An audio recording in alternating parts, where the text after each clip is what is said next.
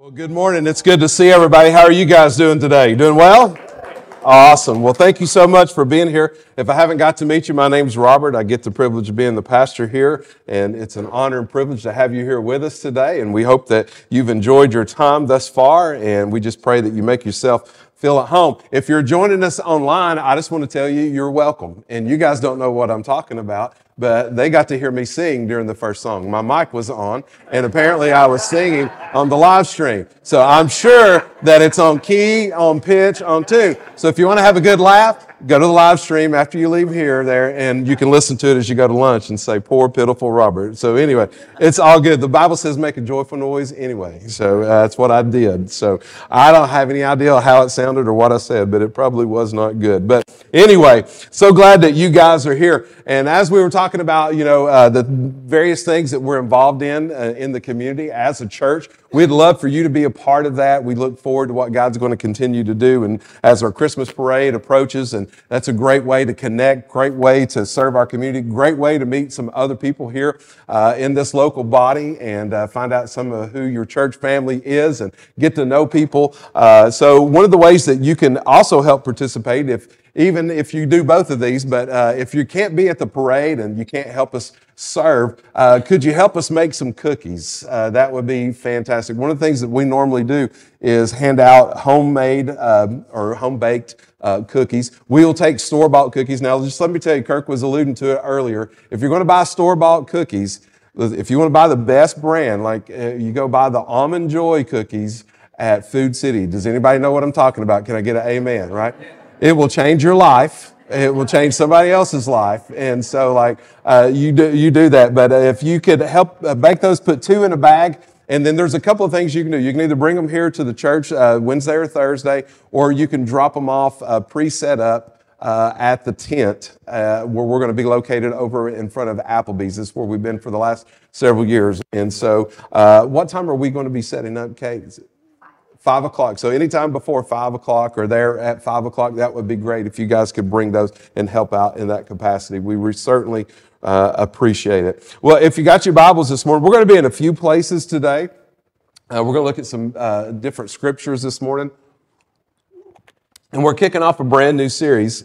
You'll have to bear with me a little bit. I had the crud this past week, and so I'm recovering from that. And uh, I know a lot of other people have been sick and all that kind of stuff. I'm not contagious, by the way, or anything, so you don't have to worry about that. Um, um, but anyway, I wanted you to know that uh, if you could just bear with me if I kind of cough a little bit here or there. I'm trying to drink plenty of water, all that kind of stuff. And so uh, we'll see how it goes. And then, then again, as Kurt said, I'd love for you guys, if you can be here at the Volunteer Appreciation Night, you don't want to miss. It's going to be great, great time time together. But we're kicking off a brand new series and we have entitled this Christmas list. Now, I don't know about you, but like I remember putting together a Christmas list. Do you guys remember doing that? Do you remember? Some of you wrote letters to Santa and all that kind of stuff and everything. Some of you wrote stuff to mom and dad. And even, you know, to this day, like, you know, our kids uh, get a text from my wife and she says, all right, listen, I'm about to go Christmas shopping and I need your list. You know what? You know, they kind of tell us like, I'd like this, this, this, this, this. And then like, I look at it real quick and like, well, that's not happening and that's not happening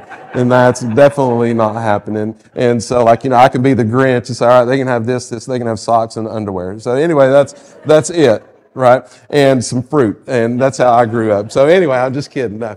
But I, you know, we had, we made Christmas lists. Like you got all these wishes and all these aspirations, all these thoughts of things that you think that you absolutely need. Now I remember one year that I did this. One of the things that I asked for was an Atari. Do you guys remember what an Atari was? Okay.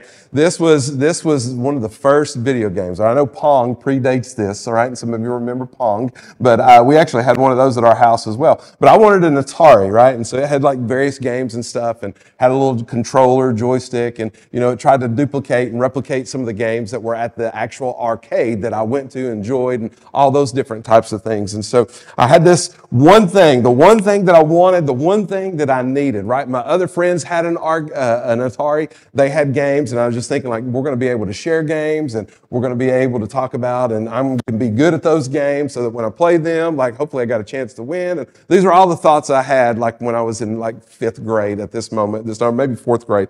And so, anyway, anyway, I wanted an Atari. It was the one thing that I wrote over and over and over again. It's kind of like, you know, Ralphie in the Red Ryder BB gun. Just any way that I could hint to my mom and dad that I wanted an Atari and I needed an Atari and they had to make sure that I had an Atari. Like I went extra effort and did that. So anyway, um, we, we go all throughout Christmas and I'm doing all the, you know, propaganda and things that I can do on my end to ensure that I'm going to get this gift. And so here comes Christmas morning. And there was this one particular gift that, you know how it is like when you, the gifts start to get under the tree, like when you're a kid, like you go and you begin to shake the gifts right? You know, you want to kind of see what's what, and oh, that's a shirt, and oh, I, those are definitely socks, and I'm not gonna, you know, I act like I don't even see that one over there, and, and all that kind of stuff. And then I picked up the one, I was like, this has to be it it felt like, you know, the exact weight of what an Atari was. Like when you shook the box, it had some volume to it. And I just like, this is definitely it. And Christmas is going to be fantastic. It's going to be amazing. My life is going to make sense. It's going to be great. And everything is going to be perfect. And so here it is Christmas morning. And I'm opening up the gifts and I'm saving this last one right here because, right, it's definitely the gift that I have been asking for, the gift that I have been waiting for. And so I get to it and I begin to open it up and as I open it, it doesn't say Atari, it says Intellivision. That's what I said on Christmas morning. Like that's like this is uh, this is hogwash. Christmas is ruined. That's what was going on in my mind. I knew not to verbally say that aloud, but like that was what I was thinking in my heart. And there was this look of disgust on my face and disappointment, right? Because I simply asked for an Atari, but what I got was an Intellivision. Now, some of you may not even know what an Intellivision is. It was a competing game so, uh, console to Atari. And I had never really seen it. I'd never really played it. I really didn't know much about it. I knew that it didn't have a joystick. It had like two things that almost looked like TV remote controls that you slide these little things in and that's how you play the games and you push these buttons and it's had a little round thing at the bottom, cylinder thing that you just kind of move from side to side and circled around and all that different kind of stuff. And, uh, and, and so like, but what I didn't know, like, so I was just really, really disappointed this wasn't the gift that I expected. This wasn't the gift that I had asked for. And I thought that, listen, this isn't going to make my life any better. But what I actually found out when I began to play this is that Intellivision actually had better graphics than Atari. Intellivision, right, it had some better games that Atari didn't even have. And what I found out is a lot of my friends, they wanted to come over to my house and play because I had something that nobody else had right? This gift that I didn't expect, this gift that I didn't think that I need, this gift that I didn't think that I wanted, turned out to be more than I could ever think or even imagine. It was a wonderful gift and I enjoyed playing it and I have fond memories of that over and over and over again in my head. Now, think about that just for a moment. Here's where this comes to us. Like people in the world, like we have this thing of what we think life should look like and what we need in our life and what's best for our life and, and, and at what times we need it and so on and so forth. And we have all these lists and all these expectations. And the world at the time before Jesus was born had this expectation, had, was looking and longing for the Messiah to come who'd been prophesied about. They'd read about it in the Old Testament, how God was going to send a deliverer, a king to rule. And they were looking for a militant leader, somebody to help them come out from the oppression of the Roman government, right? Who was going to lead them and be the prominent people that God had called them to be. This was the king that they were looking for. This was the Messiah that they were longing for. This was what the Messiah looked like to them and that they were anticipating. But when Jesus came, it was completely and totally unexpected. And we're going to look at this unexpected gift that not only was important, and it may have not been what the people thought that they wanted or what they actually were looking for, but turned out to be the gift that everyone needs and still needs today. And so we're going to look at the unexpected gift and Jesus being the unexpected gift and how that correlates to our lives today. The first thing that I want you to see if you got your Bibles, and we're going to look at a verse in Romans 5, 12, and then we'll look at verses 18 of chapter 5 this morning. But we're talking about Jesus being the unexpected gift. What does that mean and how does this affect my life? Well, when we look at Scripture, I want us to see the contrast between the first man and the Savior Jesus.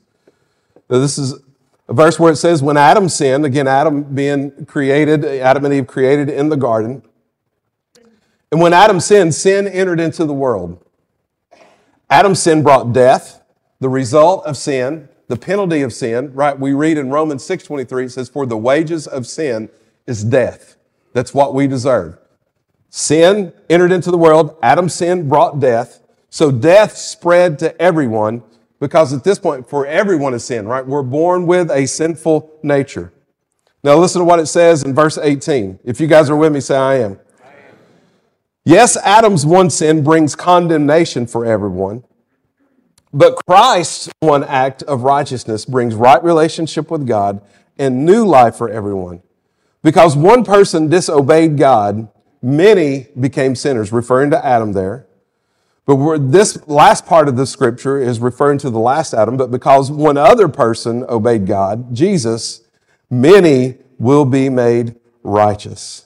You see, we see two things that were both unexpected when we talk about the world. First and foremost, Adam blew it for everybody, right? We can blame him. We can say he sinned, he fell short, he disobeyed God. And because of that, a sinful nature has been transferred. It's called federal headship, like if you like to look in theological circles and things of that nature. But that sin had been transferred down to the human race. And so we're all born into sin. And, and, and, and it marred the image of God that we were created with. And so the good news, though, is that Jesus came, and this is is very fundamental. This is very elementary, but I want to set this up and I want you to see this and I want you to understand this. The good news is, is that Jesus came and he took our sin.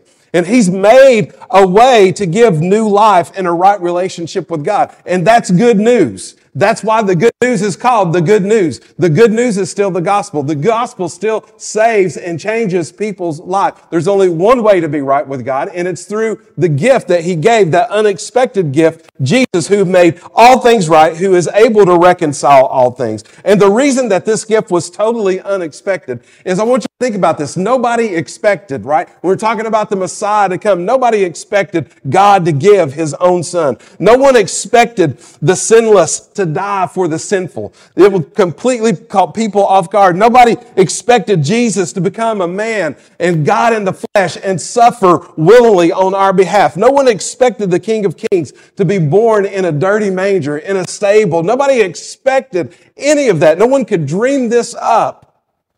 When you think about other religions outside of Christianity, right? It has God as just like an angry being who wants people to work hard to appease him.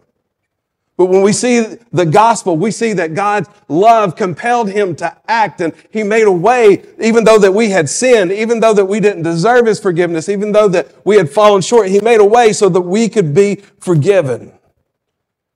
Nobody could dream this up. Our Jesus, our Savior, is surprising and unexpected. But what we need to remember today is that he's exactly what we need.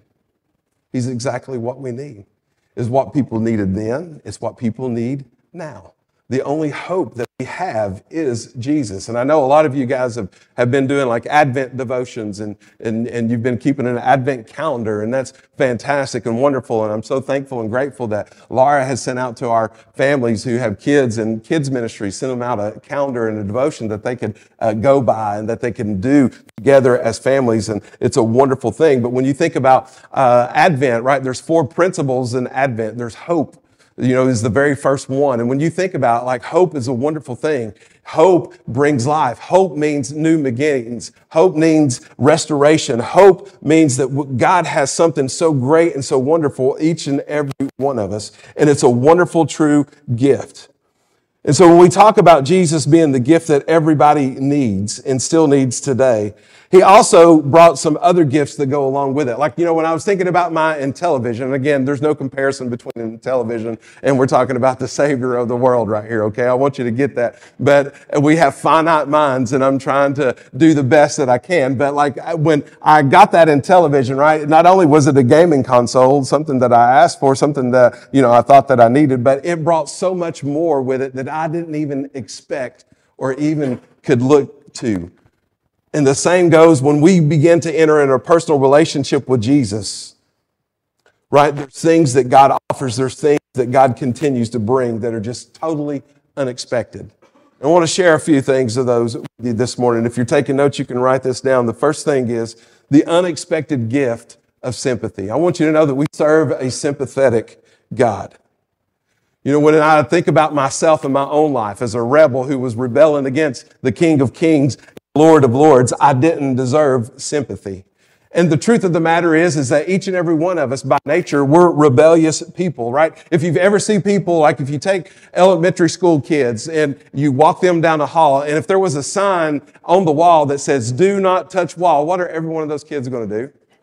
They're going to touch the wall right? It's like when your mom and you're standing there at the stove and they're telling you like, hey, listen, when that gets red, don't touch it. And you're like, well, I wonder what would happen. And it's like your hand begins to sizzle, right? And it's not bacon burning through the house, right? It's your finger burning through the house. And so anyway, like, you know, we're just by nature, like we're, we're by, we're rebellious people. And God would have been just and holy, and he could have every right just to remain holy and just and smite us because of our sin and live eternity far away, detached from us. But here's the beauty of the Christmas story.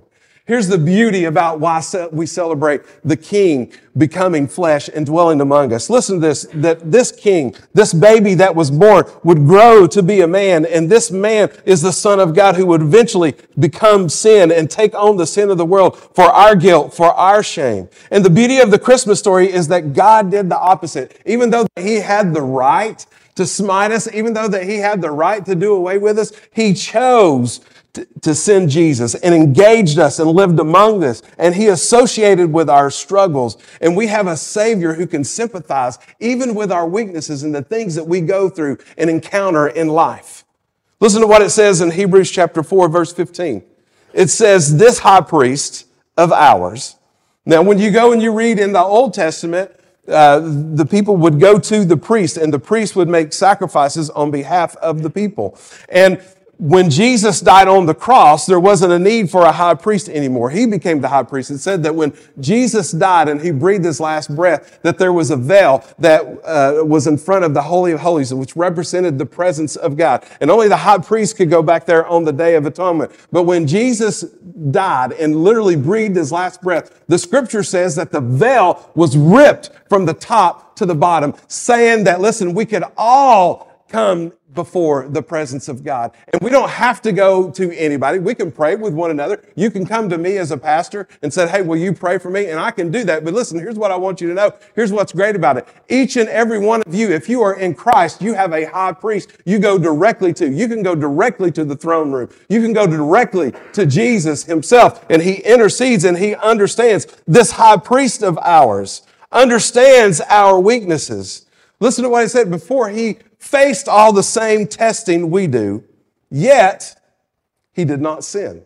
You remember last week when we were talking about the importance of silence and solitude and getting alone with God and hearing from God. And it said that Jesus was led by the Spirit of God into the wilderness. And there, when he was in the wilderness, what happened? He was tempted by the enemy. He did not sin, yet he held on to God's truth, but he faced everything that you and I face day in and day out. And this is what I want you to know that Jesus understands. Some of you are hurting.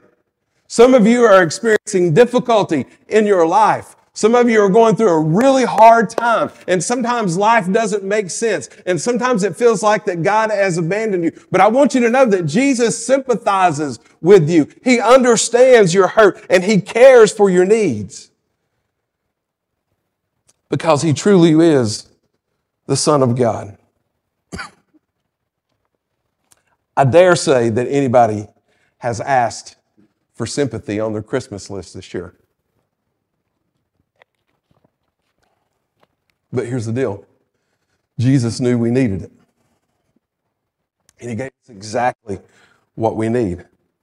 Here's the other thing that I want you to see that comes with knowing Jesus this other unexpected gift. It's also the gift of fulfillment. Like when you give your life to Jesus, like that's my belief is that's when you really truly begin to know life.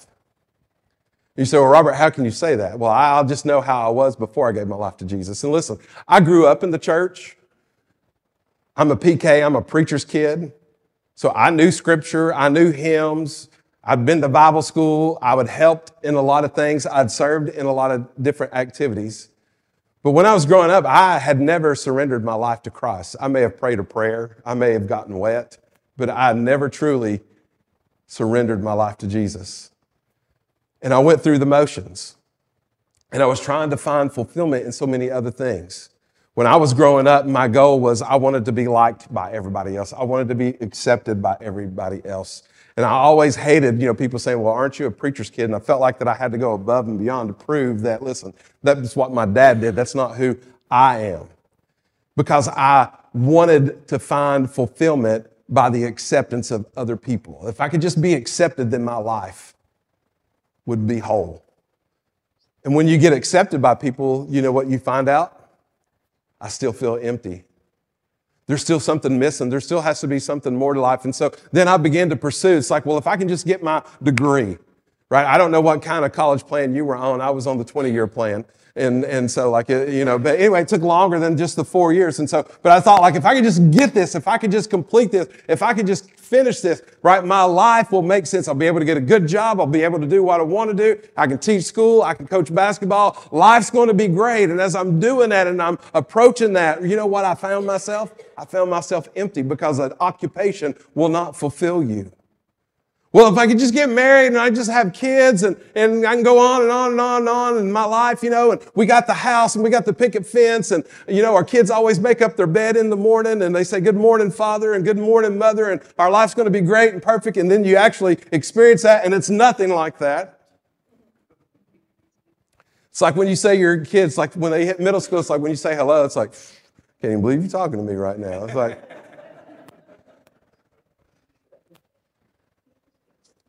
And you find yourself, if that's your hope, you find yourself what? Empty. But when I surrender my life to the Lord and I truly humbled myself to the Lord and say, God, here's my life. And when I'm in those moments to where that God is working and moving. And sometimes it's me reading scripture and God just speaking to me. The Holy Spirit's just moving and I'm writing things down and I'm hearing what the Lord's saying. Sometimes it's in those moments to where that uh, you're out and about and the Holy Spirit intercedes and works and says, listen, I want you to minister in this capacity. And, you know, it could be inconvenient, but you do it and you get to see God work and move. Like that's fulfilling. Like I want to, I want to experience that. I want to know that. And that's what God wants us to have in our own heart and our own life, right? He gives us the unexpected gift of fulfillment. When we truly begin to know Jesus, we begin to understand that He is what life is about. Because so many people lie in bed at night and they look up at the sky and they ask themselves this question, there has to be more to life than this. There has to be more than going to bed, getting up in the morning, going to my job, doing my thing, coming home, eating, maybe watch a few minutes of TV, tell the kids good night, go to bed, do it all again the next day. And just live for the weekend where they guys have a few hours just to kind of sleep in or whatever. There has to be more to life than this. And the answer to that is there is. And it's Jesus. And when you find your worth and when you find your value, when you find your hope, when you find your life in Him, He brings that about. He satisfies your soul. This is why the psalmist said in Psalm 107 verse 9, he understood this because he says, for he, talking about the Lord, satisfies the longing soul and the hungry soul. Listen to what it says. He fills with what? Good things. Just as when your favorite dish satisfies that hunger that you have. I don't know what yours is, but man, there's nothing like, to me, it's like, you know, fresh made lasagna. Somebody say, Praise the Lord, right? It's getting lunchtime, just thinking about it. And when my wife makes it, I mean, it's like, it's on point. And I don't know, understand all the dynamics of how it all happens and everything, but I just know that when she puts it in the oven, God does something supernatural in that moment. And like when you bring it out, it's like the Shekinah glory right there, all over. Like you just take that bite and it satisfies right in that moment. Well, that's why Peter talked about in the scriptures, he said, taste and see that the Lord is good. Like when you have experienced God and when you have seen God move in your heart and when God begins to work and when God begins to squeeze your heart and God begins to move on your life, right? There is nothing more satisfying than that. The psalmist knew that it was only God that could find that where he could find satisfaction in his soul. And that's also why St. Augustine said this, our souls are restless until they find rest in thee. But the enemy comes to wreak havoc and to kill, steal, and destroy. John 10:10 10, 10 says this, the thief comes only to kill, steal, and destroy. But Jesus said, I've came so that they could have life and have it abundantly. Filled with joy, peace, love, and satisfaction. And sometimes we lose sight of that in the midst of the chaos and what's happening around us. And we try to find it in empty things. It's kind of like I remember that one another year, my mom and dad got a little wise. Because my brother and I, I don't know how you guys were growing up or anything, uh, we, we like to peek under the Christmas tree. Anybody else do that? And you know, there was kind of an art to it, right? Like you had to, you know, kind of find that where that tape had, and you just kind of slide under there and just peel it back, and you would just kind of look, and you would, you would kind of know, like, all right, that one right there, I can't wait. That's going to be awesome. But I remember my parents would always say, like, does anybody know what happened to this present over here? And there'd be like this gash. My brother wasn't great at it, and there'd be like this gash on the side. It's like, I don't know, I haven't been over there. Uh, I don't know who touched that, you know, uh, just kind of play, pleading the fifth there. But the following year, I remember my mom set out this, these presents. And there was a few presents, but there was this one present that stood out from the rest and it had this like shiny wrapping paper. That's why I brought this gift like this because it was a little bit shiny, but it had that shiny paper on it and you know it had the bow around it. And i mean it was just it stood head and shoulders out above the rest. And every time that i would walk into the room i would think like i need to look and see what that present is.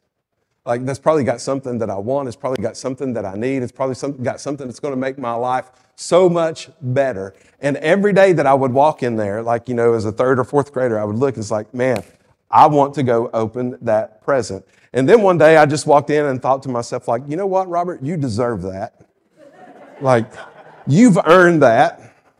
You've, you've been great this year. Like, man, you're so respectful to your parents and you, you just help people. And man, you're just uh, like little Timmy Tool or whatever his name is. I don't know. What was the kid in, um, anyway.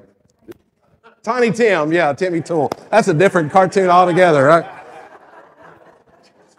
When you have multiple kids, they just get, you know, all those things get just like jungled up. But anyway, Tiny, did you say Tiny Tim? Not Tiny, was it Tiny Tim? Okay. All right, cool. But anyway, I was like, I need this, right? I, I need this. And so I remember I just thought, like, you know what? I'm not even going to bother with, like, you know, just trying to rip and. I'm just going to open it. And so I did. I just opened it up. And when I opened it up, do you know what was in there? Nothing. It's like, Dad got my parents. Point of it is, is that the thing that I thought that I needed that was going to make my life better was just an empty box. And how often is that true in our own life to where we just get distracted by shiny things that the world has to offer, that puts in front of us, to where that we think, and it may not necessarily be a bad thing, but we think in some way, somehow, this is going to bring fulfillment, contentment into my life. But Jesus has given us the gift of fulfillment. There's another, real quick, before we close this morning. And that's Jesus also brought the unexpected gift of humility. What does it mean to be humble? It means to think lowly of oneself. In other words, that we put other people before that we put ourselves, that we have a humble spirit. When you think about Jesus, right, he came from humble beginnings, he had humble circumstances. He began life with very little. And when you think about it, it's really odd to think about the Savior of the world. Think about the Messiah, the one that had been prophesied about, the one that had been proclaimed, the one that people longed for. And when you think about a king coming, like you would think that there would just be some this, this extravagant, you know, welcoming uh, him into this earth and to this time and to this period. But when we look at the birth of Jesus, it was nothing like that. It was a very humble beginning. And not only was it a humble beginning for him, it's something he willingly did, but it's something that he extends to you and I through his grace and through his goodness. Because when Jesus came, he came to a lowly stable. He was born amongst a lowly couple with a lowly bed, a lowly bank account. And he even invited the lowly shepherds to be the first to greet him. What an unexpected gift that our God, our King, our Lord would care about lowly things. And the reason that that is important is because you and I are lowly. You and I have mess. You and I have circumstances, but yet we have a God who stoops down to meet us exactly where we are. He stooped down from his heavenly throne to meet us in the mud and the messiness of our lives. And what an unexpected gift that is. I want to read uh, an excerpt that I got from uh, Max Lucado. I was reading this, and he was talking about how we have a God who stoops, and how thankful that we need to be that we have a God who stoops. And, and, and this is taken from John chapter 8. And as I read it, man, it just really like gripped my heart. And I pray that it would grip your heart today as well. But it says in John chapter 8 tells us a story about Jesus and an adulterous woman who was awakened to voices. The voices yanked her out of bed. Get up, you harlot. What kind of woman do you think that you are? Said, priest slammed, opened the door, threw back the window curtains and pulled the covers. And before she felt the warmth of the morning sun, she felt the heat of their scorn. Shame on you. You're pathetic. Absolutely disgusting. She scarcely had time to cover her body before they marched her through the narrow streets. Dogs yelped. Roosters ran. Women leaned out their windows. Mothers snatched children off the path. Merchants peered out the doors of their shops. Jerusalem became a jury and rendered its verdict with glares and crossed arms. And as if the bedroom raid and parade of shame were inadequate, the men thrust her into the middle of the morning Bible class as Jesus was speaking. The teachers of the religious law and the Pharisees brought a woman they had caught in the act of adultery and they put her in front of the crowd. Teacher, they said to Jesus, this woman was caught in the very act of adultery. Now the law of Moses says to stone her, but what do you say, as it said in John chapter 8, verses 2 through 5? Stunned people were. Students on one side, arrogant religious people on the other. This woman was caught in the very act of adultery her accusers crowd, caught in the very act, in the moment, in the arms, in the passion, caught in the very act by the Jerusalem Council of Decency and Conduct. The law of Moses says to stone her. What do you say, Jesus? Here's what we need to know about this woman that she had no exit. Deny the accusation. I mean, she had been caught. Plead for mercy from whom? From God, his spokesmen were squeezing stones and snarling their lips. Nobody would speak for her, but somebody stooped for her. Jesus stooped down and he wrote in the dust, as it says in John 8 6. Now, we would expect him to stand up, step forward, or even ascend a stair and speak. But instead, he leaned over. He descended lower than anyone else beneath the priest, the people, even beneath the woman. The accusers looked down on her. To see Jesus, they had to look down even further. The crowd grew impatient with silence, stooping Jesus. They kept demanding an answer, and so he stood up, John 8, 7. He lifted himself up until his shoulders were straight and his head was high. He stood not to preach, for his words would be few, not for long, for he would soon stoop again. Not to instruct his followers, he didn't address them. He stood on behalf of the woman. He placed himself between her and the lynch mob and said, all right, stone her. But let those who have never sinned throw the first stone. And then he stooped down again and he wrote in the dust. John 8, 7 and 8. Name callers shut their mouth. Rocks fell to the ground. Jesus resumed his scribing. And when the accusers heard this, they slipped away one by one, beginning with the oldest, until only Jesus was left in the middle of the crowd with this woman. But Jesus wasn't finished. He stood one final time and asked the woman, Where are your accusers? See, here's the point of all of this Jesus is prone to stoop. He stooped to wash the feet of his disciples. He stooped to embrace children. He stooped to pull Peter out of the sea to pray in the garden. Grace is a God who stoops. Here he stooped to write in the sand. He stooped to take on flesh. He stoops to enter into our mess. He stooped low enough to sleep in a manger, work in carpenter shop, sleep in a fishing boat, low enough to rub shoulders with crooks and lepers. He stooped before the Roman whipping post, stooped to carry the cross, low enough to be spat upon, slapped, nailed, and speared, low, low enough to be buried for you and me, and then he stood. He stood up from the slab of death, defeating death, hell, and the grave. Upright in Joseph's tomb and right in Satan's face, tall, high, as he stood up for the woman and silenced her accusers. He does the same for you and I. He stands and he silenced the acquisition of our enemy. That's the type of humility from the creator of the universe, the king of heavens. This is an unexpected gift indeed. Amen? I'm thankful that we have a God who's willing to meet us in the midst of our mess.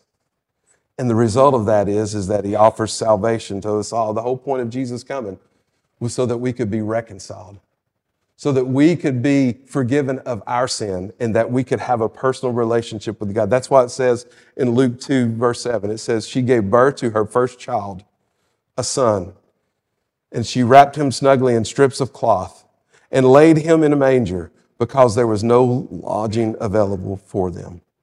No room in the inn, born in a barn, a trough for a bed. Why would the King of Kings leave the splendor of heaven and subject himself to this kind of unsanitary lowliness? The simple answer is simply this He loved. He loved us, and He still loves us. And He knew exactly what we needed, even if it wasn't on our list. And that's true today. He knows what you need at this very moment, even if you don't right now. He knows and He's aware. So, how should we respond to this amazing gift from God? Well, first and foremost, if you don't know Jesus, right, it starts with a relationship with Him. It starts with knowing Him personally. There has to come a point in time to where that you humble yourself before the Lord. You acknowledge that He is God. You acknowledge that you need Him. You acknowledge that you sinned and fall short of the glory of God.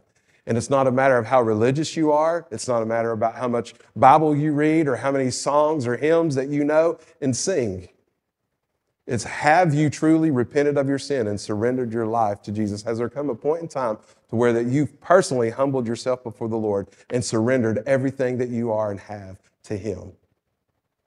And when you do, Here's what I know God forgives you and brings you into the family of God.